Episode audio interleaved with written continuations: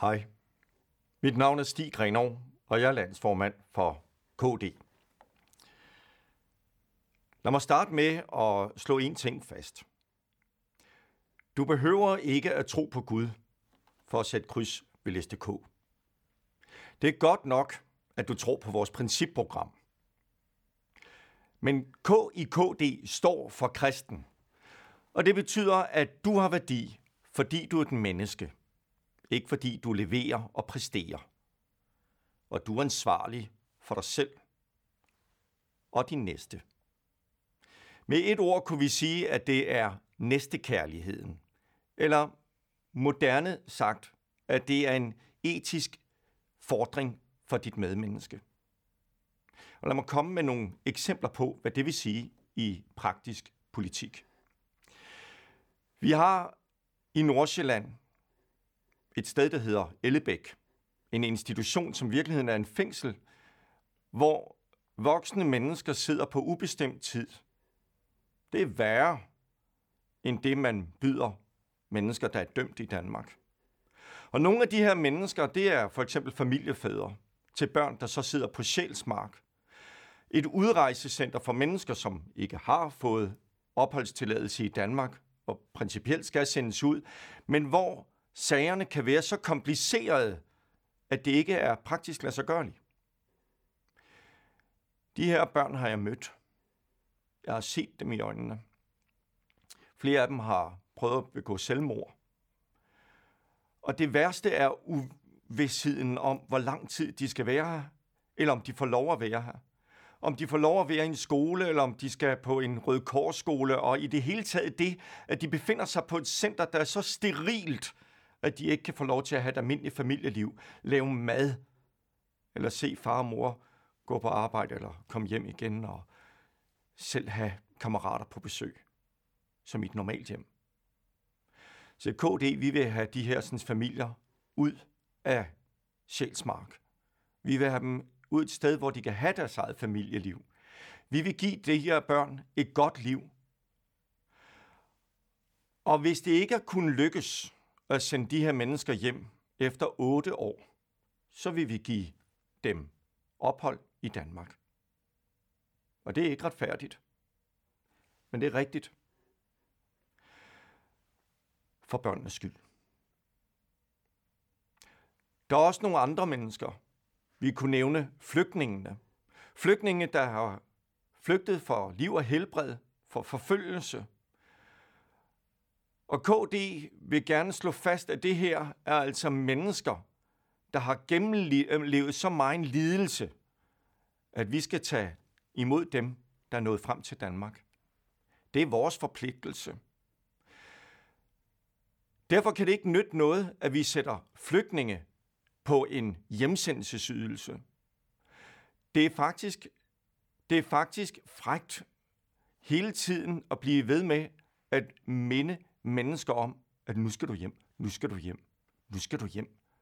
I stedet for at give dem den fred og ro, som de faktisk har fortjent. Men naturligvis skal de hjem, hvis der bliver fred derhjemme. Men det ved vi jo ikke, hvornår sker. Og derfor skal de integreres fra dag 1, og deres børn skal i dansk skole, og de skal have lov til at komme ud på arbejdsmarkedet. Og en af de største integrationssucceser, som vi har oplevet på det sidste, er netop, at fagbevægelse og vores, øh, vores øh, erhvervsliv har taget flygtninge ind, og forbavsende mange er kommet ud og har mødt det danske samfund. De skal have en ydelse, hvor deres børn har råd til fodboldstøvler. De kan komme ud og, og spille fodbold, eller spille skak, eller gå til ballondans og blive en del af det danske civilsamfund. Møde andre kammerater. Det vi gør nu, det ved vi fra Rockwool-fonden, at det er det stik modsatte. Men hjemsendelsesydelse sender vi børn i absolut fattigdom. Det betyder, at de får ringere uddannelse, de får dårligere adgang til arbejdsmarkedet, når de bliver voksne. De får, groft sagt, et dårligere liv og større risiko for at ende i kriminalitet. Det er ikke et godt liv. Og det er uøkonomisk. Men for KD betyder det mest, at de her børn får det gode liv sammen med deres forældre. Og så mener KD, at vi skal tage imod kvoteflygtninge. Vi skal sørge for et internationalt samarbejde, hvor de svageste de kommer op til Danmark. Kontrolleret i en god indsats, hvor vi kan tilbyde dem et ordentligt integrationsforløb. Og i øvrigt, så skal vi give 1% af vores bruttonationalprodukt i ulandsstøtte, for at sikre, at de mennesker, der er nede i konfliktområderne, de ikke behøver at flygte. For det er alt andet end godt. Og det er ikke en dans på roser at komme til et dansk samfund og skulle til at omstille sig igen. Så hjælp i nærområdet. Det minder mig om, at der er andre svage i det her samfund. Vi er kontanthjælpsmodtagere. Og lad mig starte med at sige, at jeg er fuldstændig enig med mine kolleger i den øvrige blå blok, at kontanthjælp er ikke en evighedsydelse. Men KD vil sikre, at de her mennesker får den hjælp, de skal. For det første skal vi have de syge mennesker ud, hvad enten det er psykisk eller fysisk, har de ikke noget at gøre i den blok. Vi skal sørge for, at de mennesker, der er der, de bliver hjulpet. Og det kræver nogle gange mere end én indsats. Det kan være, at det handler om deres økonomi. Det kan være, at det handler om deres psykiske velbefindende. Det kan være, at det handler om misbrugsproblemer. Og vi skal sørge for at se det hele menneske. En ting, der er helt sikkert. Man bliver ikke rask og arbejdsmarkedsparat af at få sænket sine ydelser. Tværtimod, det har givet os over 10.000 flere fattige børn inden for ganske få år. Og vi har arbejdsløse mennesker, som bliver kostet rundt fra jobkonsulent til jobkonsulent, fra det ene regneark til det andet. Helt ud til, at man skal stå til rådighed for arbejdsmarkedet i gennemsnitligt to timer i løbet af 14 dage. Det er absurde systemer. Alene ordet, man har opfundet, sengepraktik, er jo fuldstændig ude i hampen. KD vil genindføre det faglige skøn. Det betyder for eksempel læger, der er uafhængige, kan være med til at sige, sådan her har det menneske det her og nu, og det skal I tage hensyn til. Vi ønsker det faglige skøn, også hos dem, der står og vurderer det her ude i kommunerne. For også de mennesker har fået frataget deres faglighed og blevet pålagt en masse rigide regler, der gør det umuligt for dem at manøvrere og give det enkelte menneske den behandling, de skal have. Hvad enten det er en midlertidig ydelse, til de kan komme ovenpå igen, eller om det måske er en mere permanent ydelse. Og nu er det vel nok sævet ind, at KD er børnenes og familiernes parti. Børn har ingen stemme, og det er der, vi har behov for dig.